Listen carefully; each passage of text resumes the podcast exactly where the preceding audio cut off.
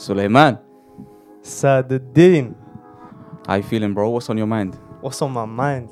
Such an interesting question. Um, you know what's on my mind today? Eh, a podcast I listened to this morning. Uh. Not to sound too generic, but the podcast was about how COVID nineteen is going to impact the city, like cities around the world, Mm. specifically communities as well. And you know that I'm involved um, with a community organization, and for me, community is something I try I think about quite often. And it's like, what is COVID nineteen going to do to the way that we think about community? Like, given that more people are going to be working from home, they're going to be based and rooted in their local areas.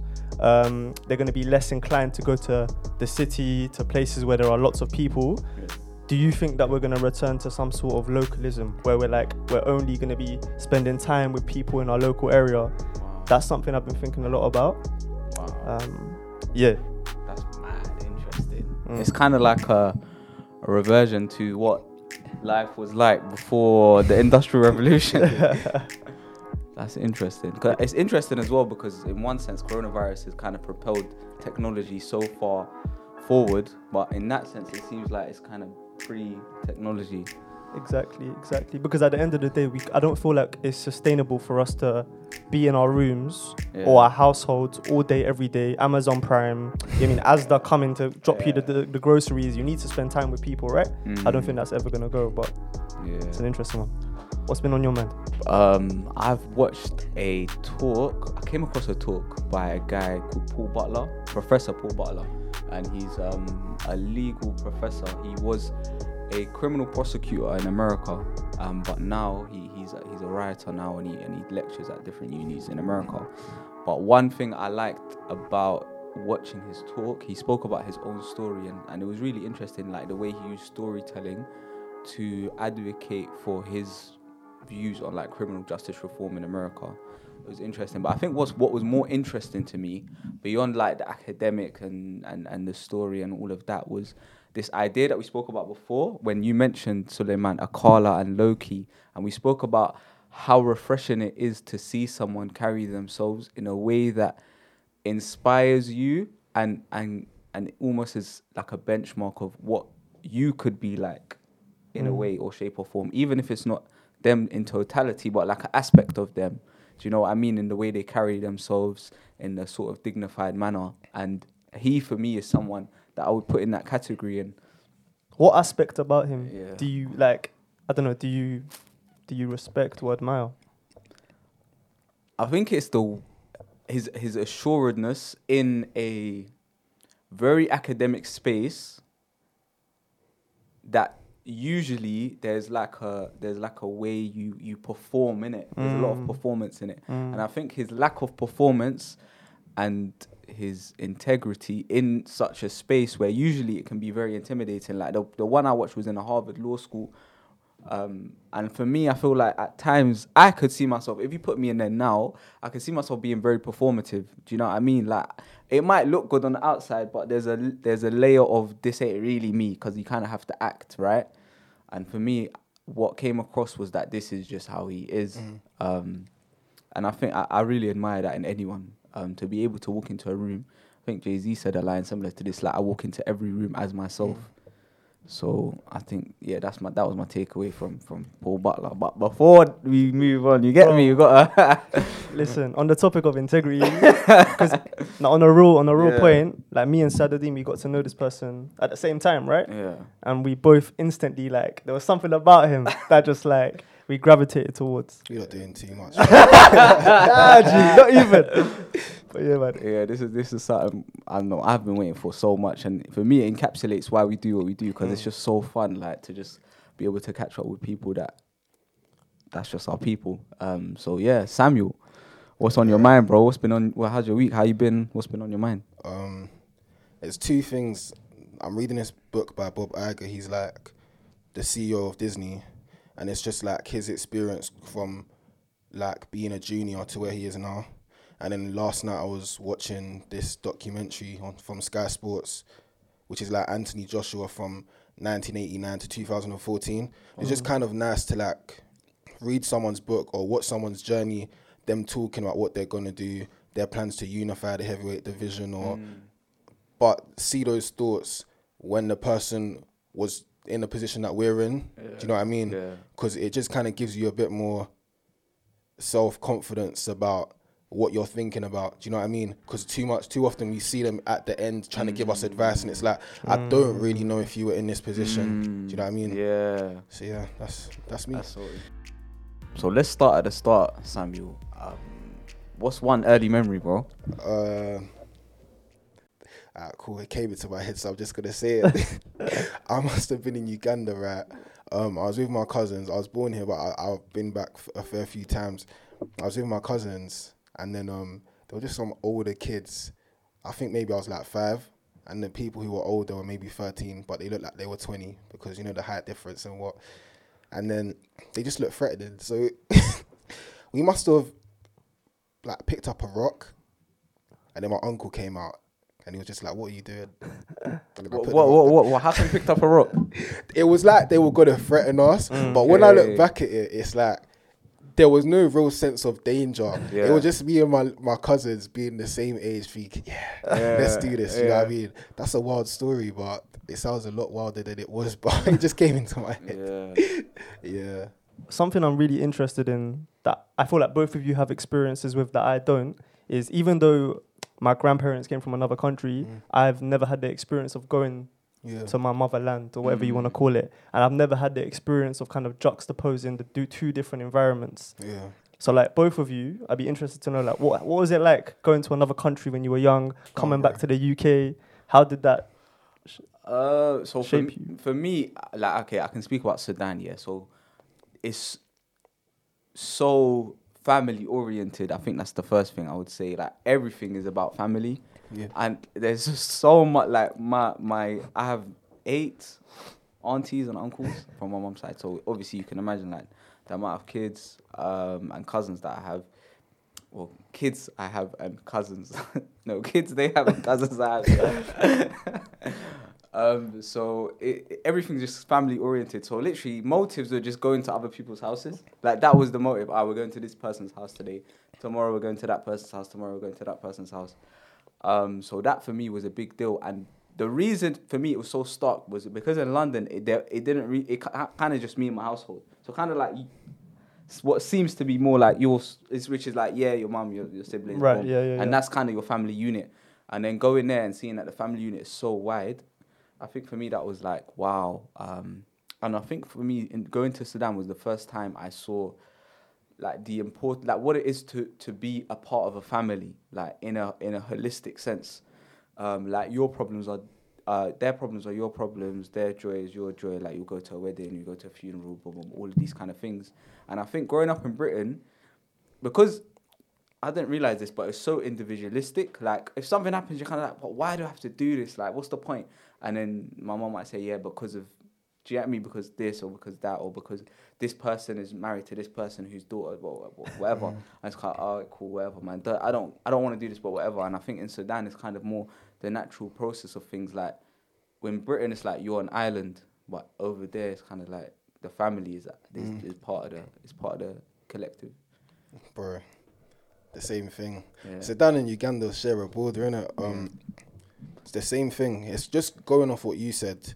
It's even from um, my dad's ethnic group. They say tribe, but ethnic group.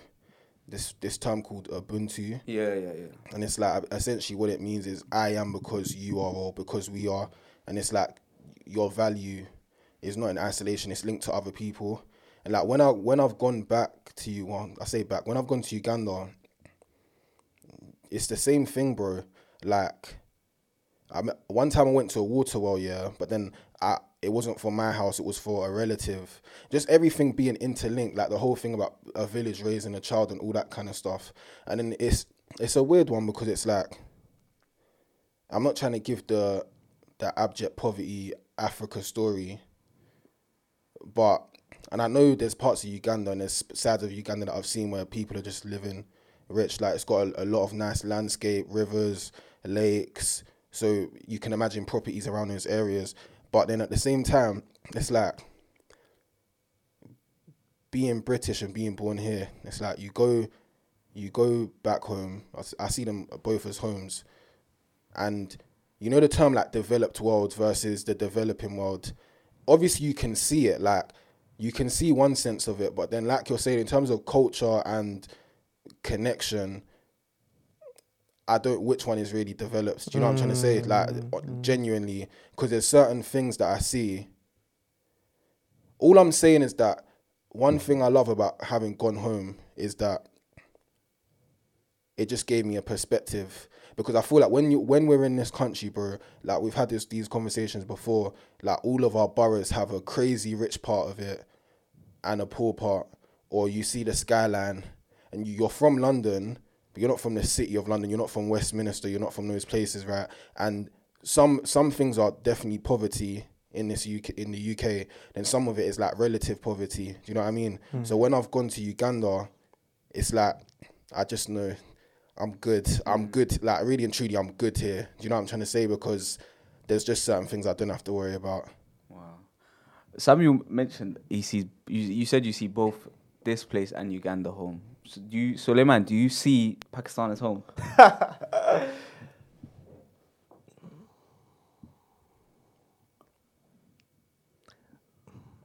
I don't even know if I see this country as home. Mm. Really? I see London as home. That's interesting. So you don't see England as home, or Britain as home, or the UK, but you see London as home, or like Southall as home. Don't even want to get too abstract, but like, what is home? Innit? Like, what is okay? I, I'm gonna I'm gonna define home as a place where you're comfortable, right? Because that's just simple definition for us to work from. I've started to feel a lot more comfortable in Cambridge. Like, um, I I, I- know the geography quite well. I know the different spots and the different you places. know the shortcuts. Yeah, shortcuts at the back of my I hand. know. I know shortcut. Yeah, man. I feel like home for me is just a place where you feel comfortable, you know the geography, you know the physical landscape, and you know the people. So, yeah. F- To answer your question, I I don't think I do because I've never been there. And Mm. can you really feel home in a place you've never been? yeah. Can I say something? Go on. mate because you know when you asked that question it was like you've asked the question off the back of what i've said but i have to give the other side of it Go on. because there's a side where i feel like a lot of people who are black british asian british it's like the uk is not your home but then your homeland's not your home. Like you're too english there and you're too other here. Do you know what i mean? And for me the reason i just say they're my homes and i say it truly is because no one's taken away the fact from me that I've lived in this country for 22 years. Because even for me, the place I've lived in, and we can go into it, like, you know what you said about where you feel comfortable? Mm. When I was young, I didn't feel comfortable where I lived. Do you know what I'm trying to say? Like, my area was, it's in London, it's in South London, but it's mad racist. Do you know what I'm trying to say? Like, Stephen Lawrence got killed in the area. Do you know what I'm trying to say? So, from young, it was like in a, I was in a bubble of extreme racism.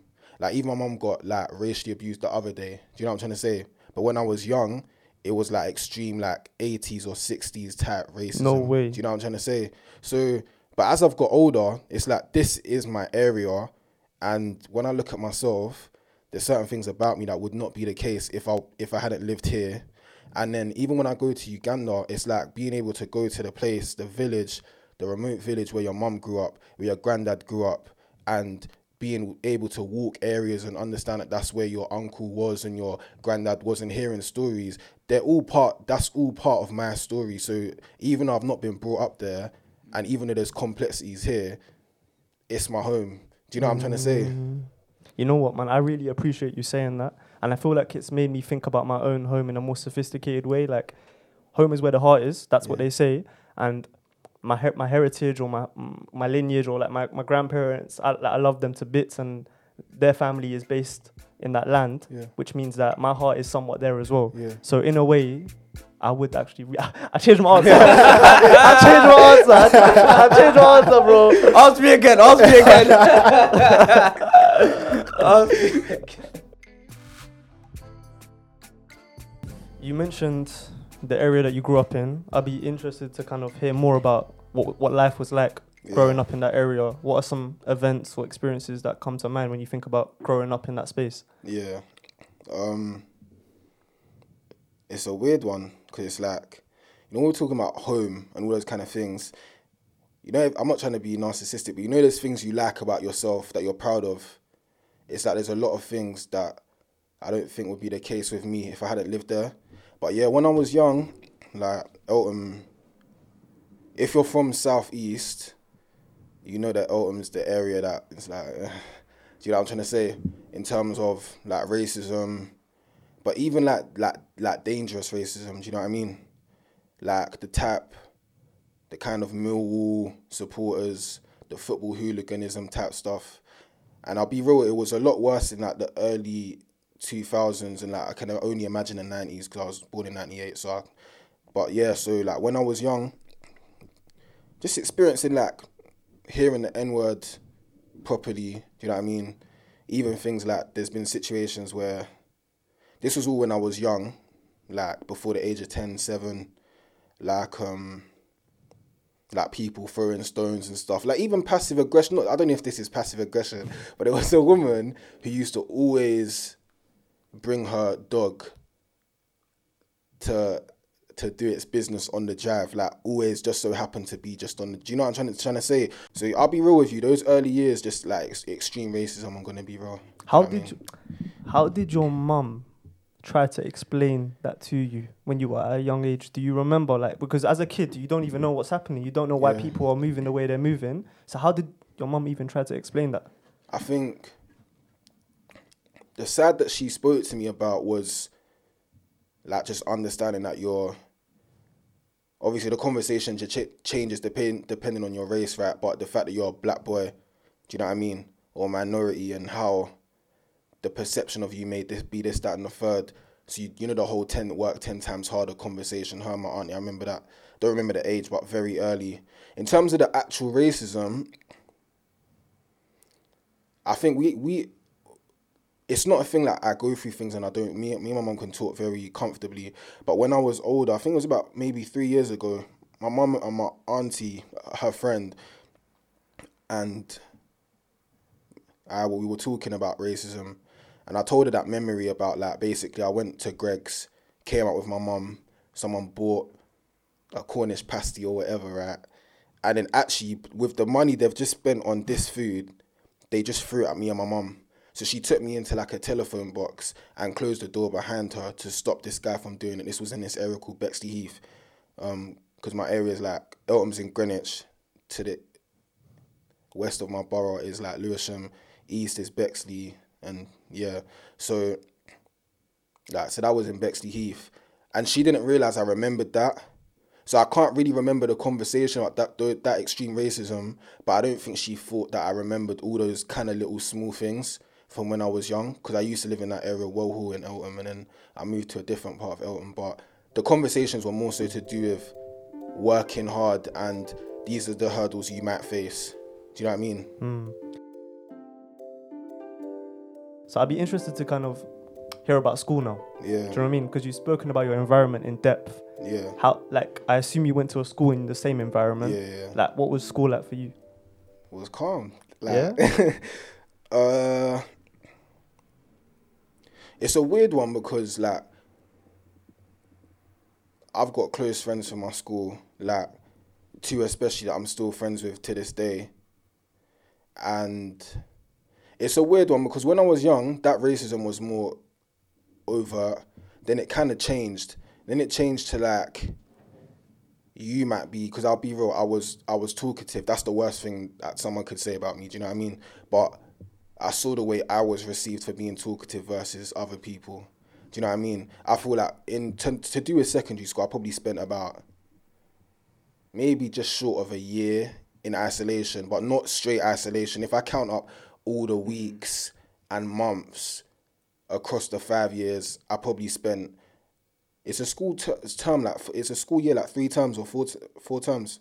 Let's just say I, I spent like two thirds of a year in in isolation for like really petty things, internal exclusion, and what. Um, there's a little example I have. Basically, one of my boys, he moved his friend's jacket, yeah, and we weren't allowed phones at our our school. So what happened is they they said, and this guy's phone just so happened to go missing, and they said he moved the guy's jacket out of the radius of the camera to steal the phone.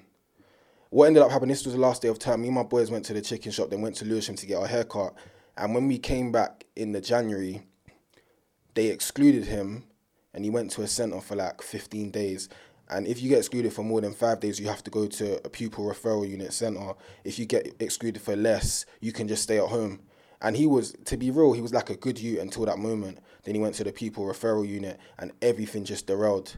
Do you know what I'm trying to say? Mm. And they basically, because I also went with him to the barber shop, they said that we co-conspirators type thing. Do you know what I mean?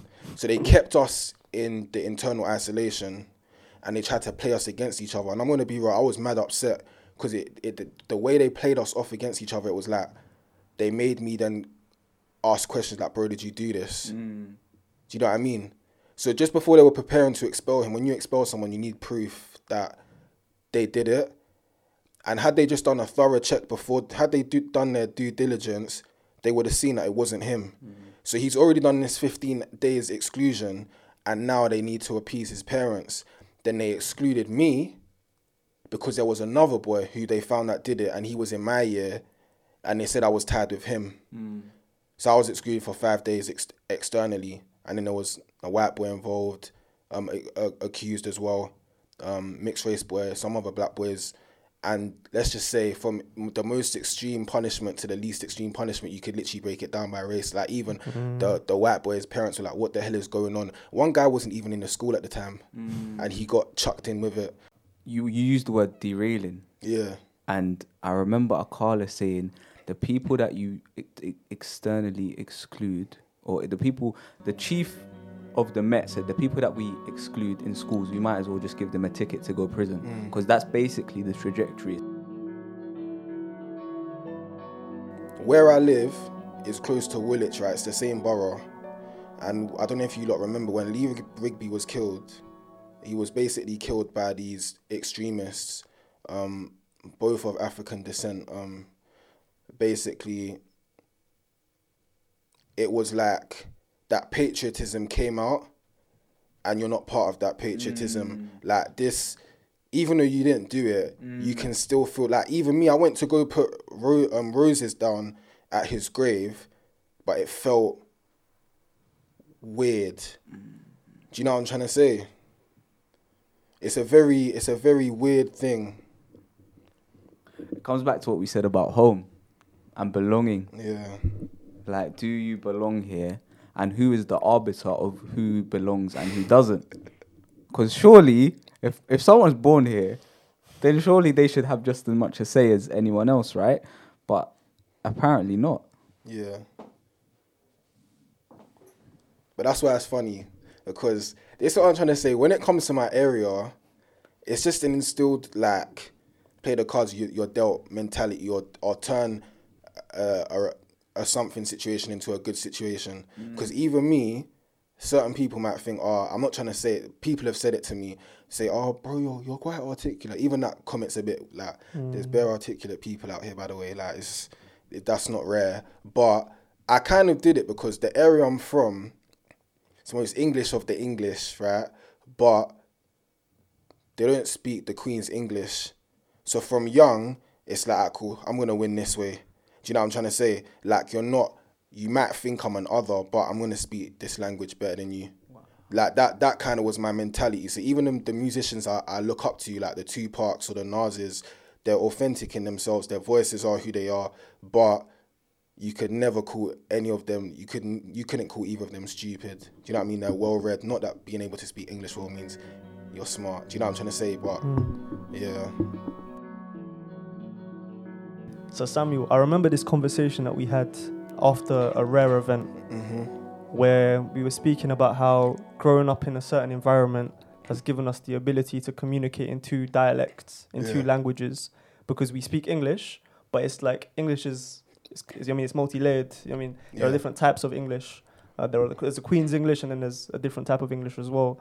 And the way that me and you talked about it, it was as if it was a superpower. Mm. Like there are people that speak perfect English Yeah. but will not be able to communicate to certain demographics Yeah. because of their inability to switch up a tone of voice or Mhm. kind of use certain vocabulary or to not even just use the vocabulary artificially but to really know what that word means Yeah. like do you really know what that word means when you say it that's a big question Yeah. um let's talk more about language man because i feel like that was such a even just in terms of our relationship like off that one conversation we've spoken about it so many times so like what do you think about that topic of language and communication um, it's a weird one because it's like even at uni, you see how a lot of people, everyone speaking English, but sometimes it can be a barrier. I don't feel like I have the barrier. I'm not, that's just it's not even to do with me. It's just like I feel like my area, but then it's wider context in South. It just means that I've just spoken to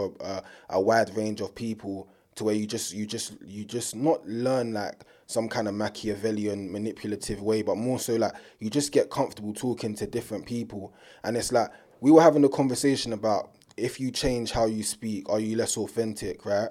And like for me, the one thing that I want to even even like I'm going into commercial law, one thing I'm mindful of is if my pronouncing T's become stronger or my word choices change, I don't really think that's a problem, but I don't want my voice to change. Like you see, you listen to Will, Will Smith, he's eloquent, but his voice is his voice. And I just feel like that's when I started thinking about this thing called like this brand and like mindset that me and my, my friend Josh Brewster are building called Two Languages. Because I've thought about it, like people make it seem like changing the way you speak English, you make your you become less authentic. But then we had the conversation. If you speak Spanish and you speak English or you speak Arabic, if you're speaking to someone from the Middle East and you speak Arabic, does that make you any less authentic? It I wouldn't say it does. Do you know what I mean? So the the two the two old two languages that's the the source of two L, but it's it's kind of grown into something else. It's just about being able to like we feel like our strength is in the fact that we've we've had a wide experience and we're close and we know a lot of different people and that's created a level of balance to where we can kind of maneuver in different spaces as our authentic selves but get the most out of it. I love the way you put it in terms of speaking differently but maintaining your voice. Yeah. Because that kind of your voice is, is who you are and I remember my friend saying this to me. My friend he speaks a lot of languages, yeah, so he's like a polyglot, and he um, said, yeah, like language is the tool. The what you want to get across is is is the important thing. It's the message that's important. Yeah. But language is just a tool. So if I'm speaking Japanese to someone, or I'm speaking Arabic, or I'm speaking French, that's just the, the, the tool to get across um, my message. And there's something similar to what you said, Suleiman, about um, it's just it just being sort of a means to an end. Um, but I, I the, and the reason we had that conversation initially because I, I remember it was something I wrestled with a lot. Um, this idea of like changing the way you speak, um, and I think a large part for me it came down to this idea of like, well, everyone I see on like TV or, or whatever you where, wherever these sort of spaces of, of celebrity are, it kind of seems that people are very pigeonholed. So it's like if you speak like this, that means you're from the entertainment industry, let's say, yeah, yeah and and you're celebrated for speaking like that. Or let's say you speak like very EastEnder, then you're Danny Dyer, and you got to speak like that on any and every panel show. That's just who you are, and people kind of that's your shtick kind of thing, innit? Um, or if you're just like very well spoken, then you present "Have I Got News for You?" and you're David Mitchell and you're the host. Do you know what I mean? And so I feel like the, growing up, I saw that a lot, especially in sort of British society and British culture, where it's kind of very pigeonholed. Like Yeah. you're this, that means you go here and you do that. You're this, you speak like this, that means you go here and you do that. So I think that's where this binary mindset for me kind of crept in. But what you said, it adds like a lot of layers and, and different colors to it. I feel like we've mentioned him his name more than twice now, but Akala was like the first person or one of the first people I was exposed to that kind of cross boundaries. Mm. He was the first person that I mean when you're when you're young and when you're consu- when you're kind of when when media and like all of these different influences become your main s- kind of source of reference, you associate intelligence with a certain type of voice, or at least I did. Like if you were intelligent, you sounded this way. Him, being exposed to him, being exposed to other people that did similar work to him, like George the poet, like um, Loki, like other other people in that in that in that field. It completely changed my kind of um, view on what of what intelligence is and what it looked like. And I think it's important to see people like that because it makes those types of paradigm shifting possibilities a reality Yeah. because that's your paradigm bro that's the way you view the world and for you to change the way you view the world you need examples you Yeah. need to see physical tangible things that can help shift those boundaries if you get to a point where you're willing to take perspectives from a wide source, then you're just gonna be enriched.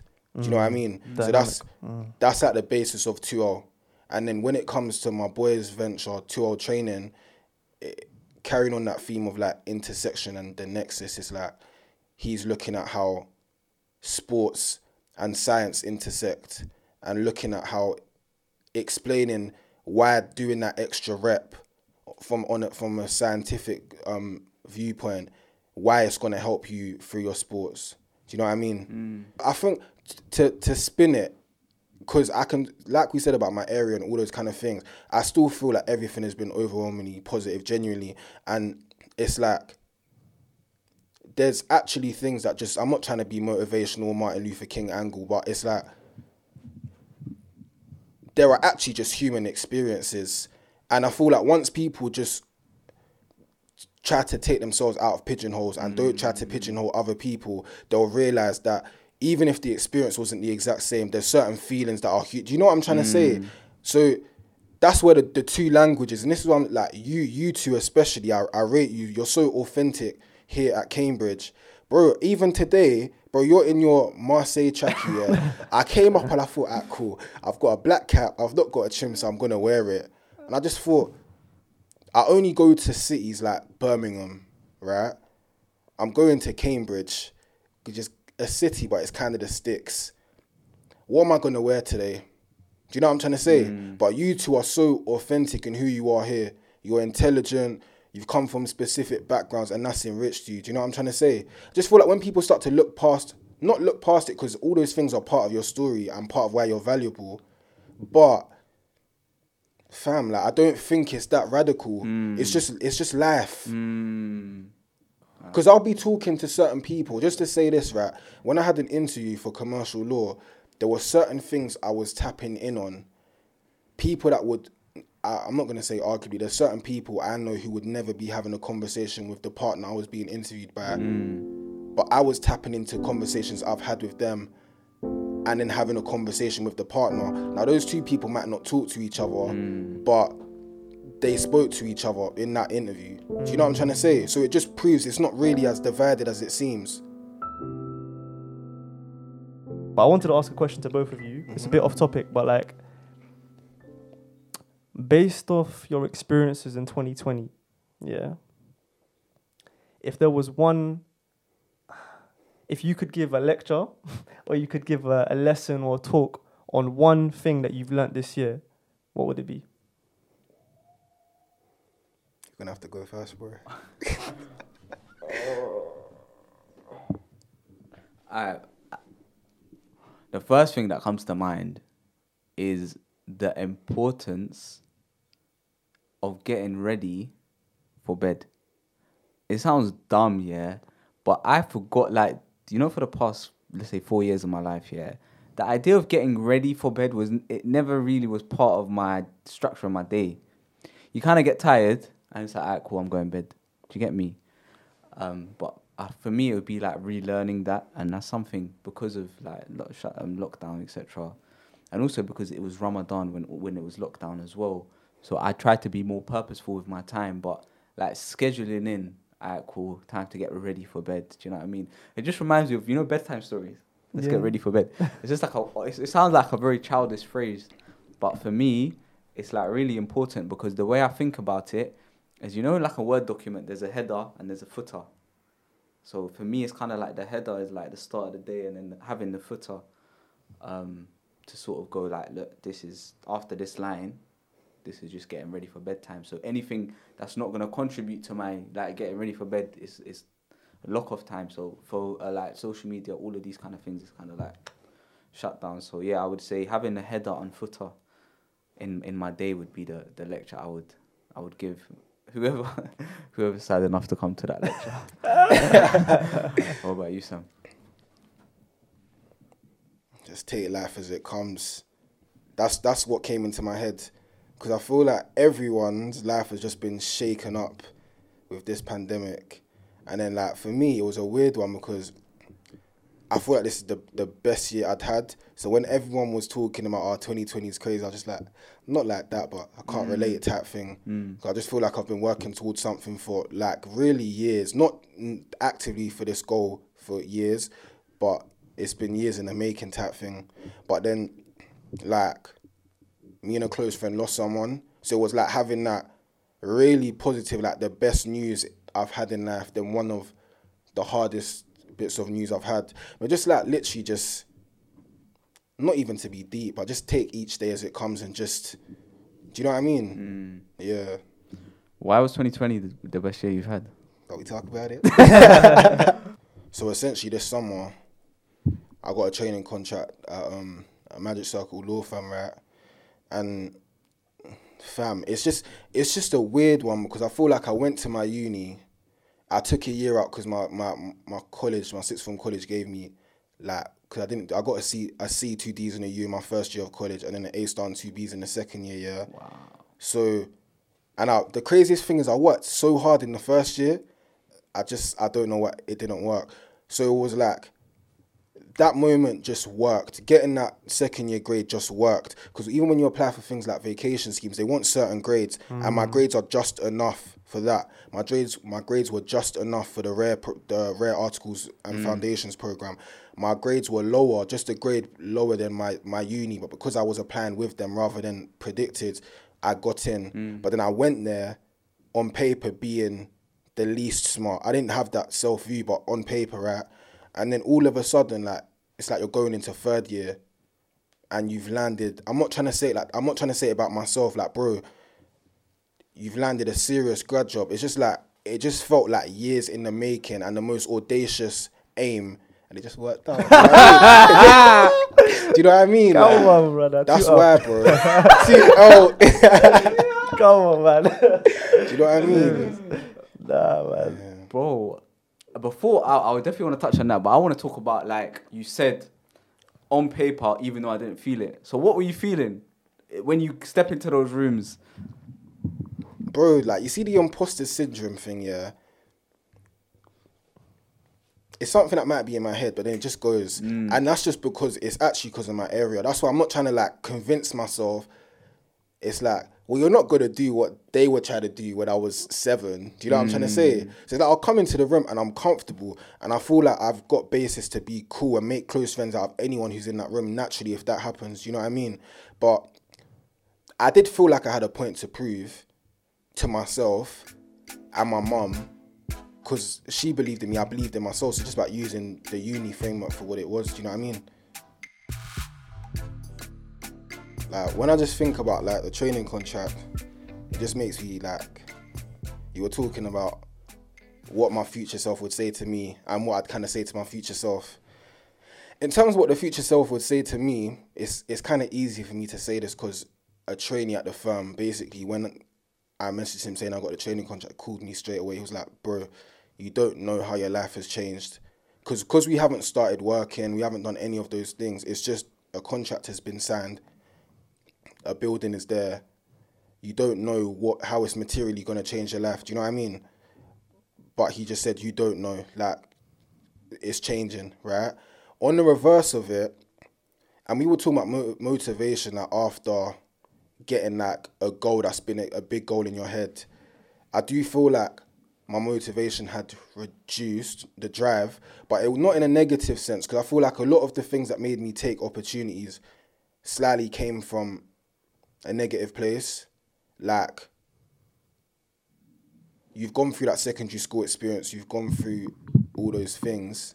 I don't. I think this is also a male thing as well. Yeah, just putting certain hardships into mm. working and for the future. Do you know what I'm trying to say? So I feel like for once, I was actually content with what I've I've done and where I am, and it served a purpose that mentality. Like you know, you said that I was watching your your episode about a lone wolf kind of mentality. That's the mentality I had in sixth form. Like there was a lot of people I was cool with, but because of my secondary school experience, it was like there's some. I need to sort some things out. Let me sort it out. And now I just feel a, a lot more present and a lot more content. But the drive has decreased just a bit. So my question would be to the older self, like, to what degree is this working hard that you're doing? That you'll continue to do in, in a competitive and difficult field, to what degree is it healthy? Hmm. Bro, what would you ask your? Alright, let's say just who you are, what you're doing right now, yeah. Where you are right now, you ask yourself, ask yourself in five years a question that you want to know the answer to, that you're just interested, in the same way Samuel did. What do you do first thing when you wake up, and just before you go to bed? That's what I would want to ask myself in five Interesting, years. interesting, interesting. And like, is this an answer that you want now? No, no, no, no. I'll just, I'll just put it out, put it out into the ether, mate. For me, it's just, for me, it's like, I just, I just ask him. It's a difficult one, man, because there are a few things that come to mind. One of them is the, the idea of growth, and the other one is the idea of purpose. And I just say, are you doing things with a cle with a with a with a clear intention? Mm. Like, do you know why you're doing the things you're doing, and are you happy with those intentions? Yeah. I think that, I think that's the type of question I would want to ask. Like, it's just a G check. You know what I mean? Like, I would just G check myself in five years. Like, are you sure you're doing what you're doing for for honest and and and and right reasons? Like, can you? Is it justifiable to yourself? It doesn't need to be justifiable to other people, but based on your values and principles, do you actually um are you are you happy with what you're doing in life? Yeah, that's the type of question I'll ask though. Samuel, looking forward.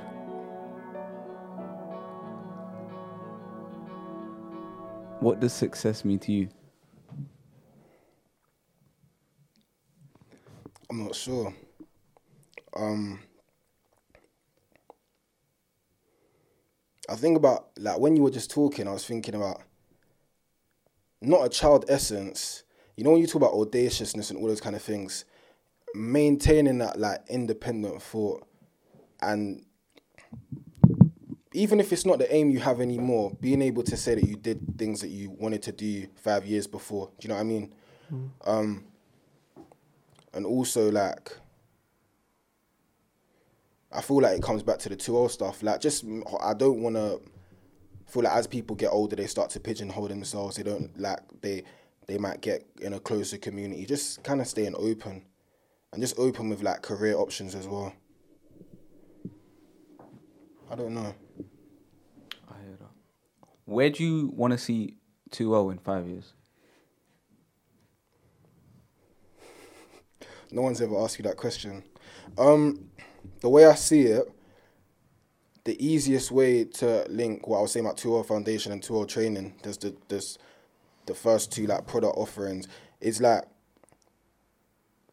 the way it can be scaled out is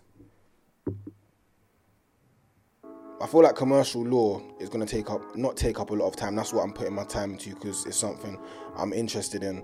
But on on my boys' side of the business, just like understand. I just want it to be like a motivation tool for people, and like especially with sports. I just think sports is and sports and music are such good tools. I was saying this to Suleiman earlier. It's like just looking like an at, an athlete, like a boxer. Like think about the Olympics, like a gladiator. When you look at Anthony Joshua, part of it is genetics, but he could not look like that if he didn't put in the work. So I just want, I just want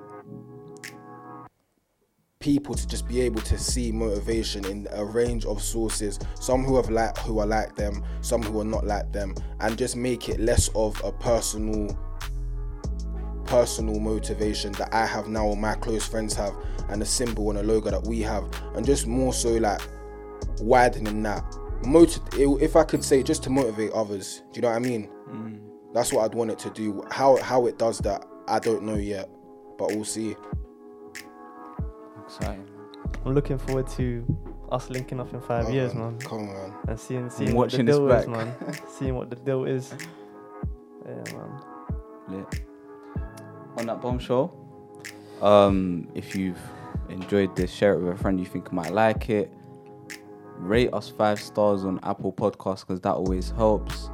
Um, write a review if there's anything that uh, this conversation with Samuel uh, made you think about and, and sort of share that with us. Email in any thoughts or suggestions or reflections you might have. And see you next week. And wait, one more thing, one more thing. Keep an eye out for 2L Foundation. Yeah. Follow, share. But yeah, we're definitely gonna drop all of that in the in the vid. Um, Can I say something? yeah, go ahead. I like this podcast. I like it. Yeah. Come on.